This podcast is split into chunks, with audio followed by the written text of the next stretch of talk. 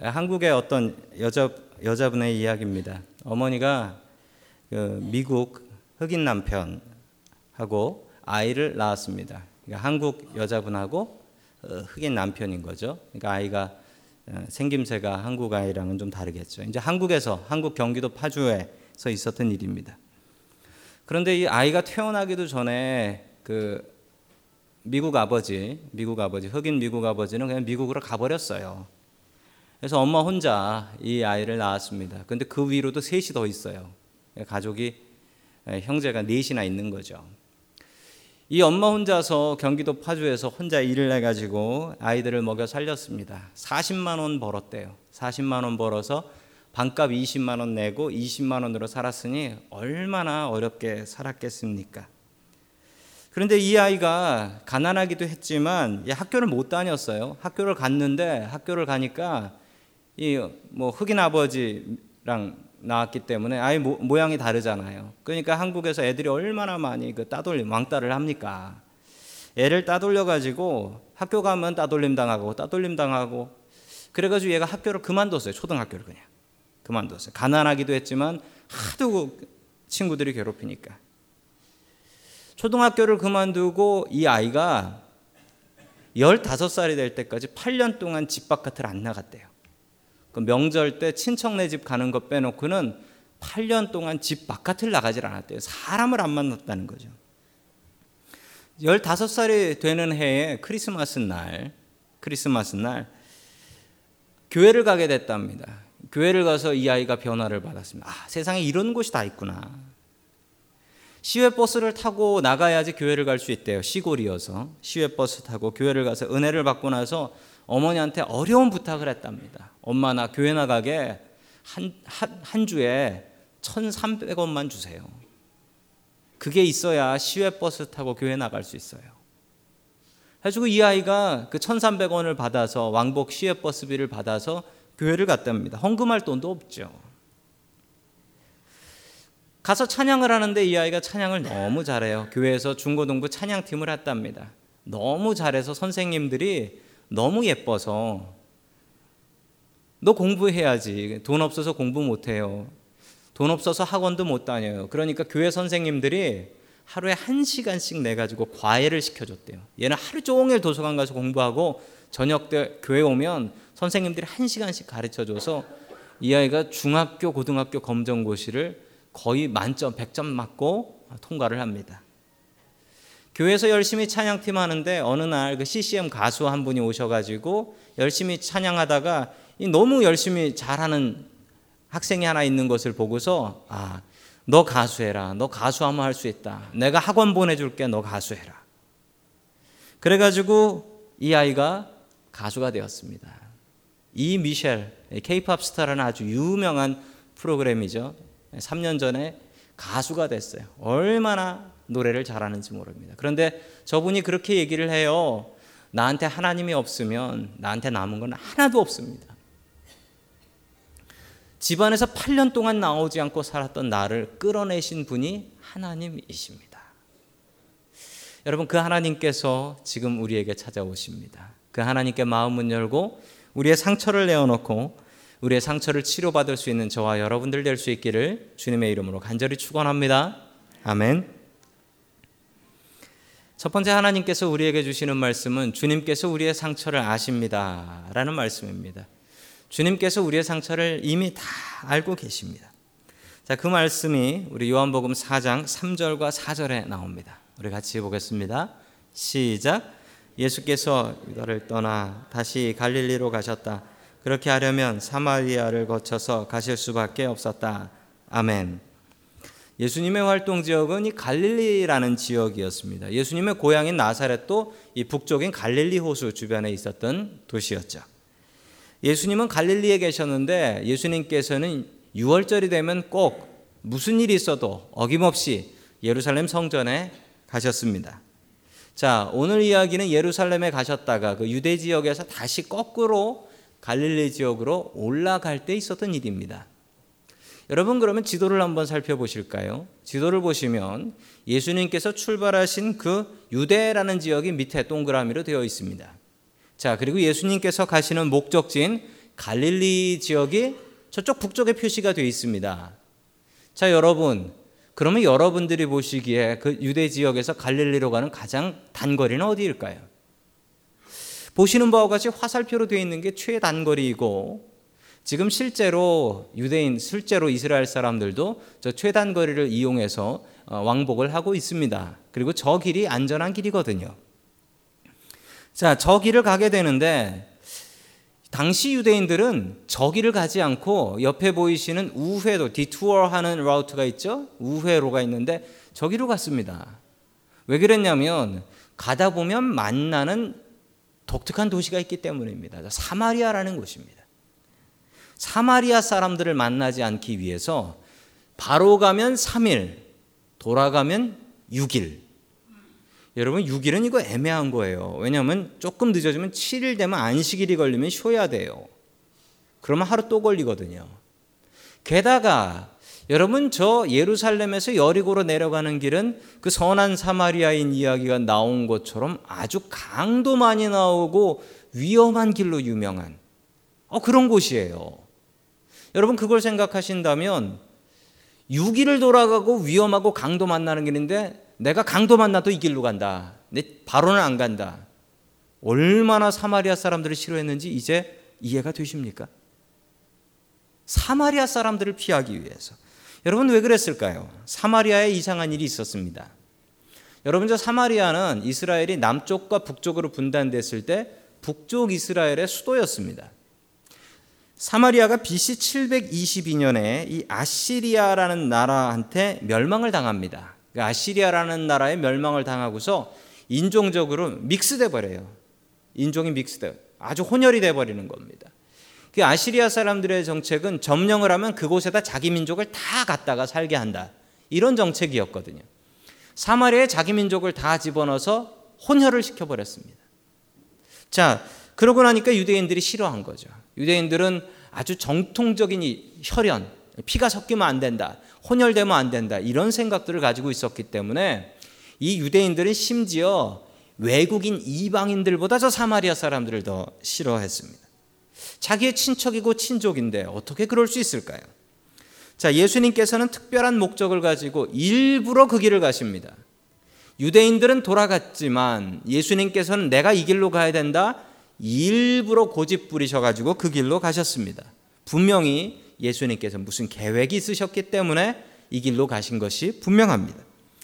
계속해서 요한복음 4장 6절 말씀 같이 봅니다. 시작. 야곱의 우물이 거기에 있었다. 예수께서 길을 가시다가 피로하셔서 우물에 앉으셨다. 때는 오정쯤이었다. 아멘. 야곱의 우물이라는 게 사마리아에 있었습니다. 아니 지금도 있습니다. 아니 있던 우물이 어디로 갔겠습니까? 우물이 그대로 있지요. 자, 그 우물의 모습이 이렇습니다. 자, 화면에 보시는 저 모습이 그 야곱의 우물이라고 사마리아의 유명한 이제 성지 순례할 때 가는 관광지 중에 하나입니다. 그런데 우물이 좀 독특하다고 생각하실 것입니다. 왜 독특하냐면 어, 저 우물이 집 안에 있네. 왜 집 안에 있냐면요. 여러분 저 우물이 원래는 밖에 있었던 우물이고 저 우물이 예수님께서 사마리아 여인을 만난 우물인데 저 우물 위에다가 교회를 지었습니다. 아, 저게 그리스 그릭 올소더스 철치 그리스 정교회가 지금 저기에 교회를 세워 놓았습니다. 야곱의 우물은 지금도 저기에 있는데 저도 저기에 갔었습니다. 가면은 정말 저 할아버지 같은 수도사 한 분이 지키고 계십니다. 자, 그런데 저 야곱의 우물에 갔던 시간이 성경에 보면 앳 눈이다라고 이야기합니다. 12시쯤이다. 12시쯤에 우물에 갔다. 그런데 여러분, 이 이스라엘, 이스라엘 같이 더운 나라에서는요. 이스라엘이 더울 때는 정말 덥습니다. 100도 넘어가는 건 일도 아닙니다. 정말 덥거든요. 이렇게 더운 동네에 특징이 있습니다. 더운 동네에는 12시쯤 이렇게 더운 때는 밖에서 돌아다니지 않습니다. 밖에서 돌아다니지 않아요.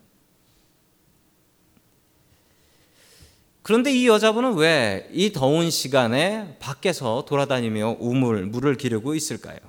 이 12시에 물 기르러 나간다라는 것은 이 지역 사람으로서는 이거 뭐 상상할 수 없는 아주 독특한 일인 것입니다.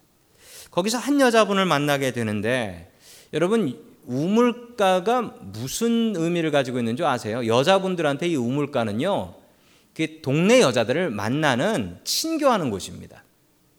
우물가에는 물만 들어가는 게 아닙니다. 예전에 우리 우리 어머니들, 우리 할머니 할아버지들이 그 빨래하러 갈 때 빨래터에 갈 때요. 왜 사람들 모여 있는 데 가시는 줄 아세요? 손은 빨래를 하지만 입은 수다를 떨어야 되거든요. 입은 수다를 떨어야 돼요. 그래서 꼭 사람들 있는 시간에 동네 아줌마들 다 모인 시간에 가서 빨래를 합니다. 근데 빨래를 하는 건지 속풀이를 하는 건지 하여튼 그렇게 빨래를 하러 갔단 말이에요. 그런 그런 걸 생각해 보면 이 여자분은 더 독특합니다.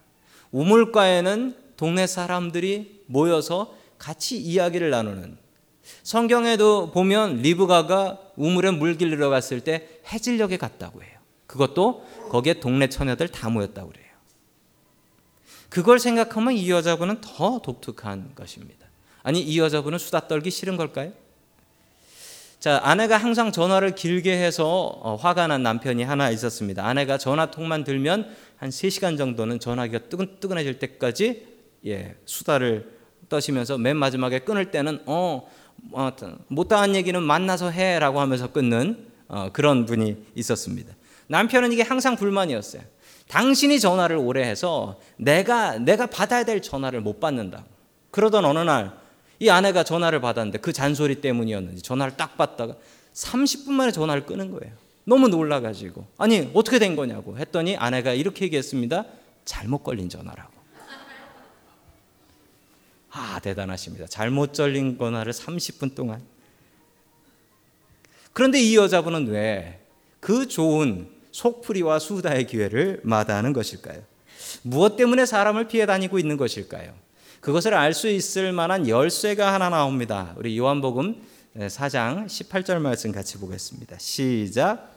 너에게는 남편이 다섯이나 있었고 지금 같이 살고 있는 자도 내 남편이 아니니 바로 말하였다. 아멘.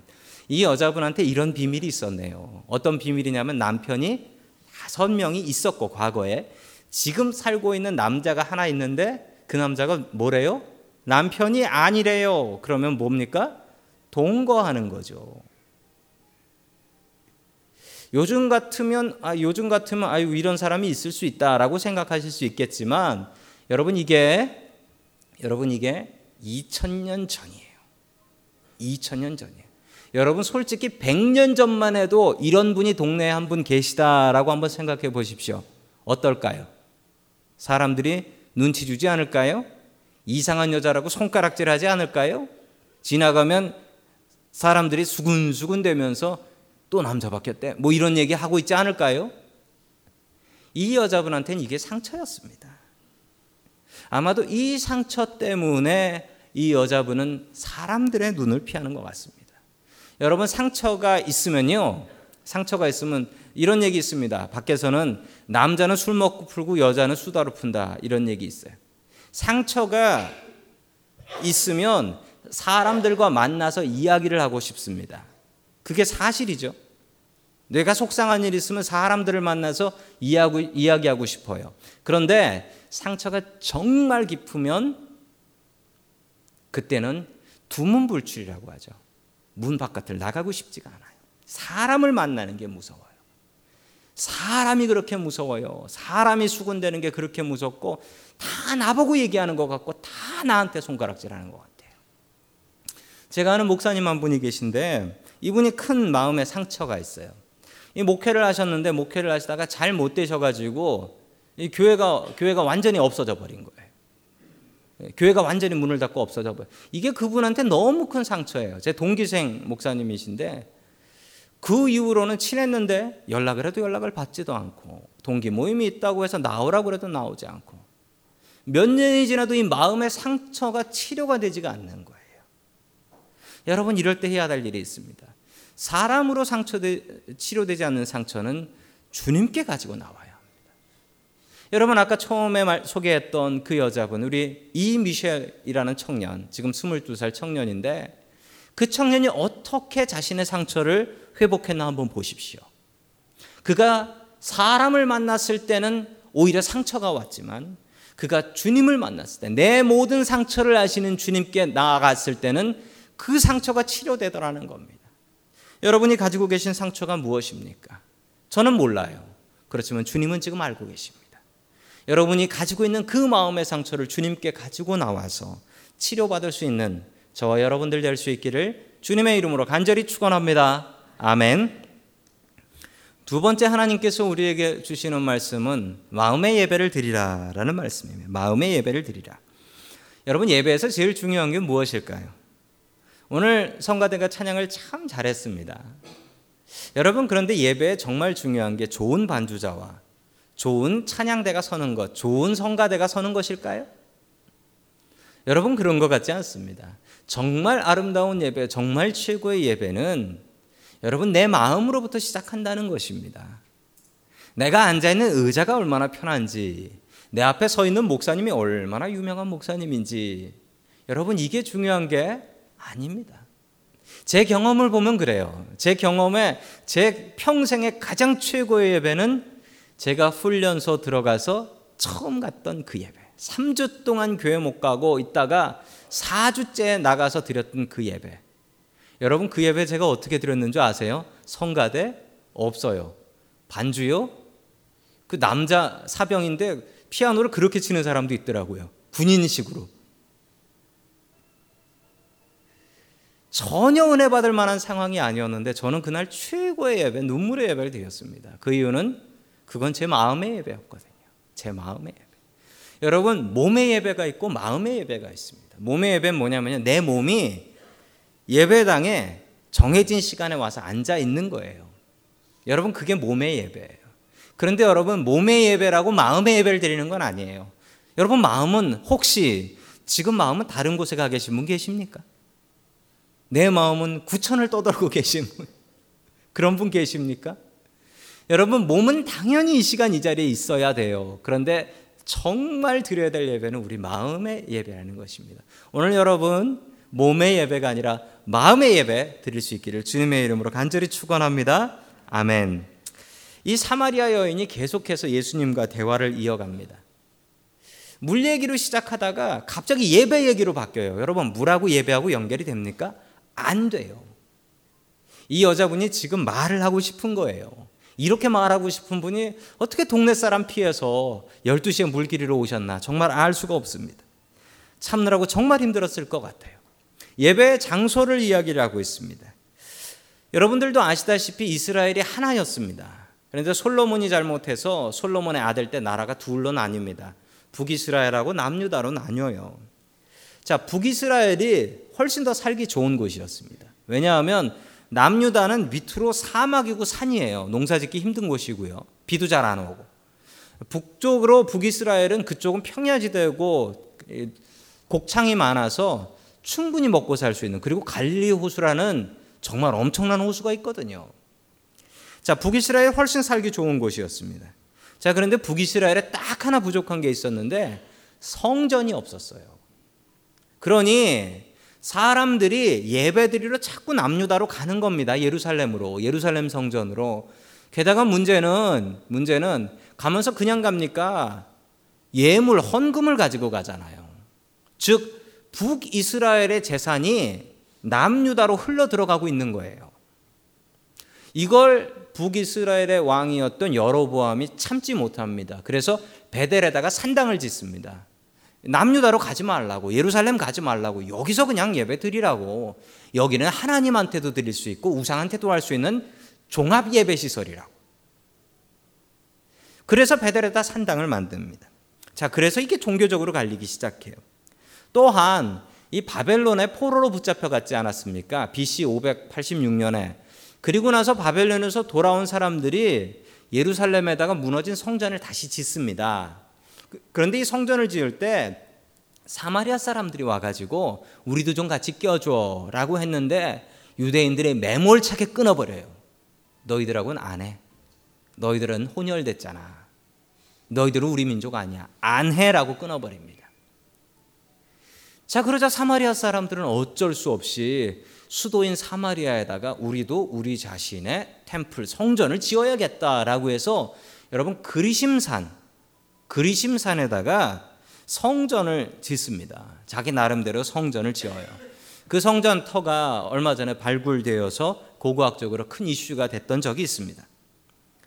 이 여인이 이 감정을 끌어내서 예수님께 다시 이야기를 시작합니다. 우리 계속해서 20절 말씀 같이 봅니다. 시작.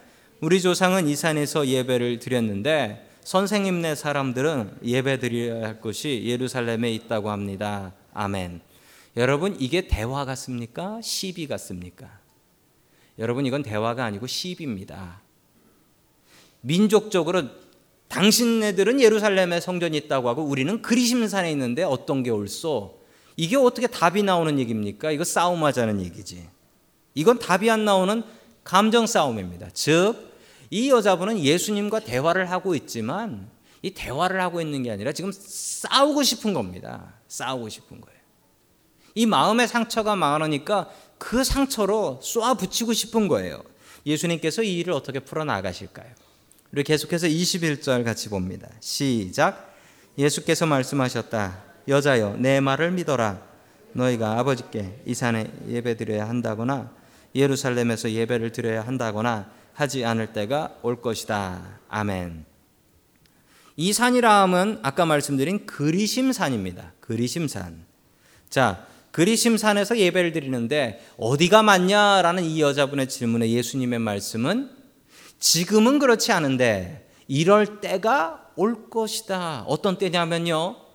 예루살렘 성전에서 예배를 드린다. 그리심산에서 예배를 드린다 하지 않고 다른 어떤 곳에서 예배 드려도 되는 날이 온다. 이게 무슨 날일까요?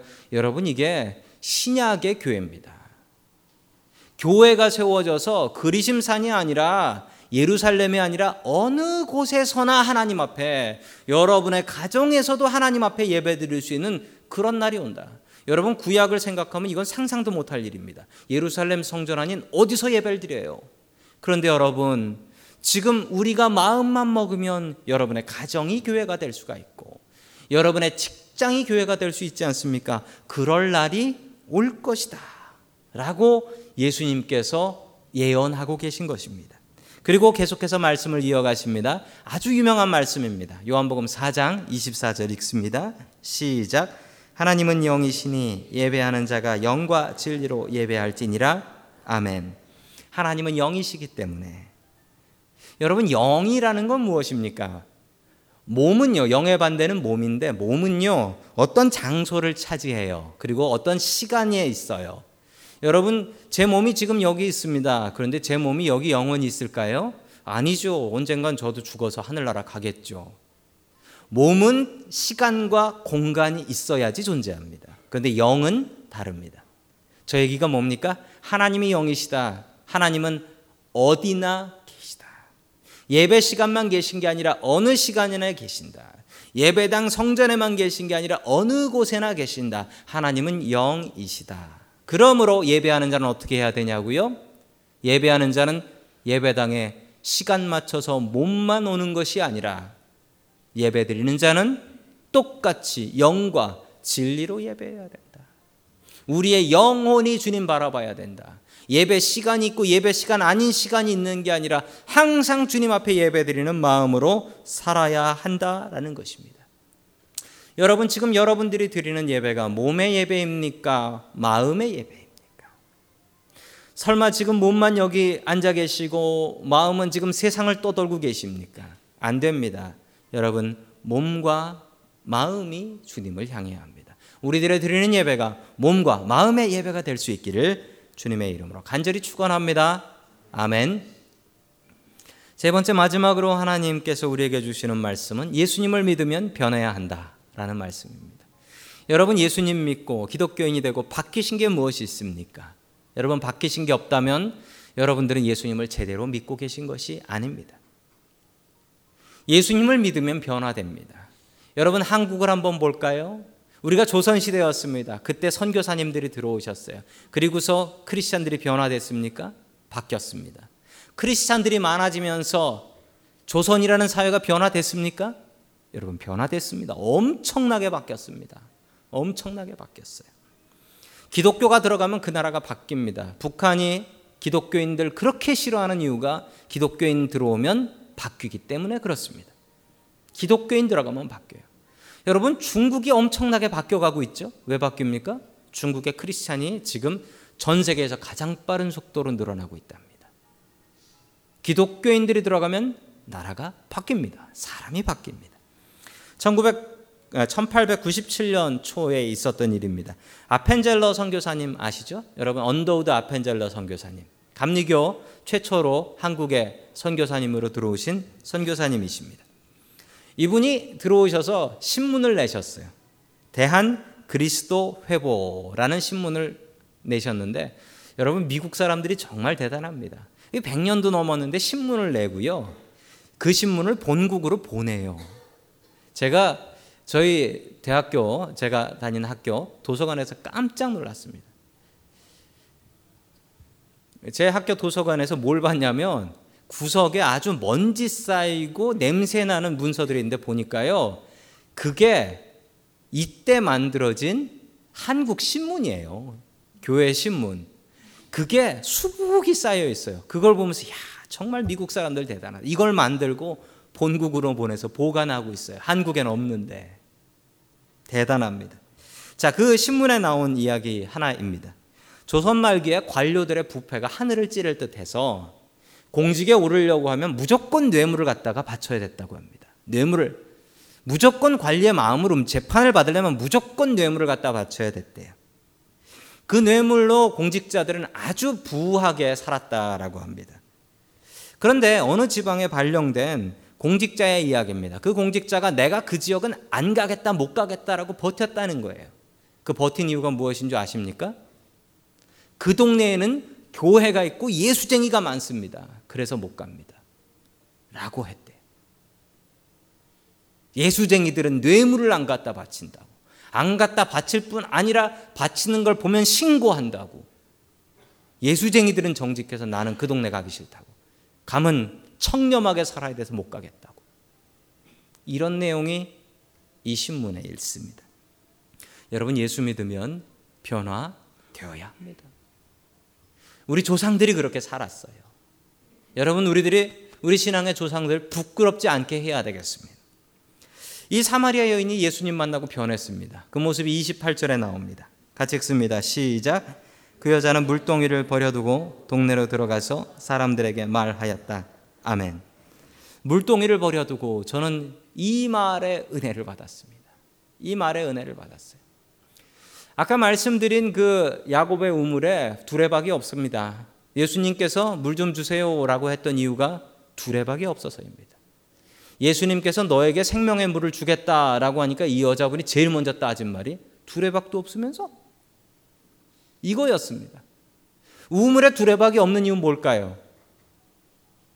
동네 사람들 왜 두레박 갖고 와서 물 떠갔을까요?